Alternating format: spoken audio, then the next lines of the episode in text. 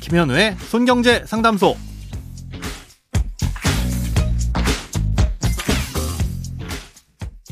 새는 돈 맞고 숨은 돈 찾아드립니다. 손경제 상담소 김현우입니다. 저축, 보험, 대출, 연금, 투자까지 이 돈에 관련된 고민이라면 무엇이든 맡겨주세요. 오직 당신만을 위해 맞춤 상담해드리겠습니다. 네, 오늘은 연금 저축에 대한 고민이 들어왔네요. 한번 들어보고 오시죠. 안녕하세요. 이제 직장 생활한 지 10년이 다 되어 갑니다. 그동안은 목돈 들어갈 때가 많아서 돈이 오래 묶이는 곳에는 투자를 안 하고 있었는데요. 그러다 이번에 연말정산에서 세금을 많이 내는 걸 보고 연금저축을 넣어야겠다는 생각이 들었습니다. ETF로 투자를 하려는데 수수료 차이가 있을까요? 국내 상장 해외 ETF와 해외 직접 투자와의 차이점과 주의할 점을 알고 싶습니다. 김손상 도와주세요. 네, 연금저축은 연말정산이나 종합소득세 신고할 때 대표적인 절세 상품이죠. 1년 동안 납입한 금액에 대해서 적게는 13.2%, 뭐 많게는 16.5%의 세금을 돌려받을 수 있는데요. 어, 예를 들어서 1년 동안 100만 원을 납입했다. 그러면 소득에 따라서 13만 2천 원이나 16만 5천 원을 환급받을 수 있는 겁니다. 이 연금저축만으로는 최대 400만 원까지 혜택이 주어지니까 꽉 채워서 납입했다. 그러면 52만 8천 원 또는 66만 원을 돌려받을 수 있는 겁니다. 그러니까 소득세를 많이 내시는 분일수록 더없이 좋은 절세 상품입니다. 현재 이 연금저축은 펀드나 보험 이 두 가지 형태로 가입할 수 있는데요. 사연 주신 청취자님의 경우에는 ETF라는 상품으로 투자를 하고 싶다고 하셨죠. 어, 이거는 연금저축 펀드에 해당합니다.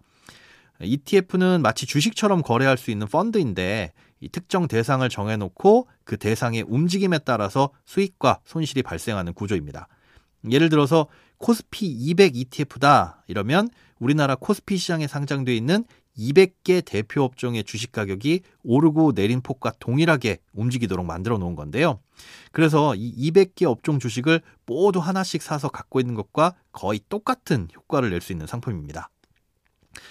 어, 코스피 200 같은 주식 관련 지수뿐만 아니라요. ETF를 만든 자산운용사에서 뭐 채권이나 원자재, 뭐 해외 각종 지수 같은 다양한 대상을 정해서 만들어 놓고 있는데 현재는 500여 개가 넘는 ETF가 우리나라 증시에 상장돼 있습니다. 연금저축을 펀드 계좌로 개설을 하면 어, 일부 파생형 ETF를 제외한 다양한 ETF에 투자를 할 수 있는데요. 연금저축 펀드 계좌는 은행이나 증권사에서 개설이 가능하지만 아직까지는 좀 자유롭게 ETF를 거래하려면 증권사에서 개설을 하는 게 좋습니다. 아, 그리고 질문 주신 것처럼 증권사별로 주식 거래 수수료가 다르듯이 ETF를 거래하는 수수료가 조금씩 다릅니다. 아주 낮은 수준이긴 한데 요즘에는 이 낮은 수수료마저도 조금 더 깎아주는 이벤트를 하는 증권사들도 많이 있거든요. 이런 곳을 선택하는 것도 팁이 될 수 있고요. 또 연금저축 펀드 계좌는 중간에 다른 금융기관, 다른 증권사 이렇게 옮길 수도 있으니까 더욱 좋은 조건의 증권사가 생겼다. 그러면 중간에 옮기시는 것도 좋은 선택입니다.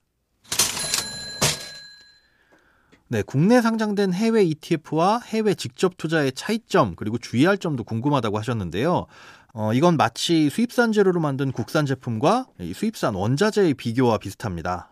국내 상장된 해외 ETF는 해외 각종 지수를 따라가긴 하지만 국내 금융 상품이고요. 세금은 배당 소득세를 내거나 연금 저축에 넣을 경우엔 연금 저축의 세금 제도를 따라갑니다. 반면에 해외 주식은 연금 저축 계좌에서는 투자를 할 수가 없고요. 또 어떤 종목을 고르고 언제 사서 언제 팔지 이런 건 개인이 다 마음대로 결정해야 됩니다. 차익에 대해서는 양도세가 부과되고요. 거래할 때 수수료도 국내 주식보다는 비싸다는 거. 이 두 가지가 뭐가 더 좋고 나쁘다 이런 건 아니고요. 해외라는 공통점 외엔 성격이 전혀 다르다. 아, 이렇게 이해를 하시는 게 좋을 것 같습니다. 네, 오늘은 연금저축 ETF 투자에 대한 궁금증 풀어드렸습니다. 크고 작은 돈 걱정은 누구에게든 있죠. 혼자 끙끙 앓지 마시고요. imbc.com 손경제상담소 홈페이지로 사연 남겨주세요. 네, 여러분의 통장이 활짝 웃는 그날까지 1대1 맞춤 상담은 계속됩니다. 돈 모으는 습관 손경제 상담소 내일도 새는 돈 맞고 숨은 돈 찾아드릴게요.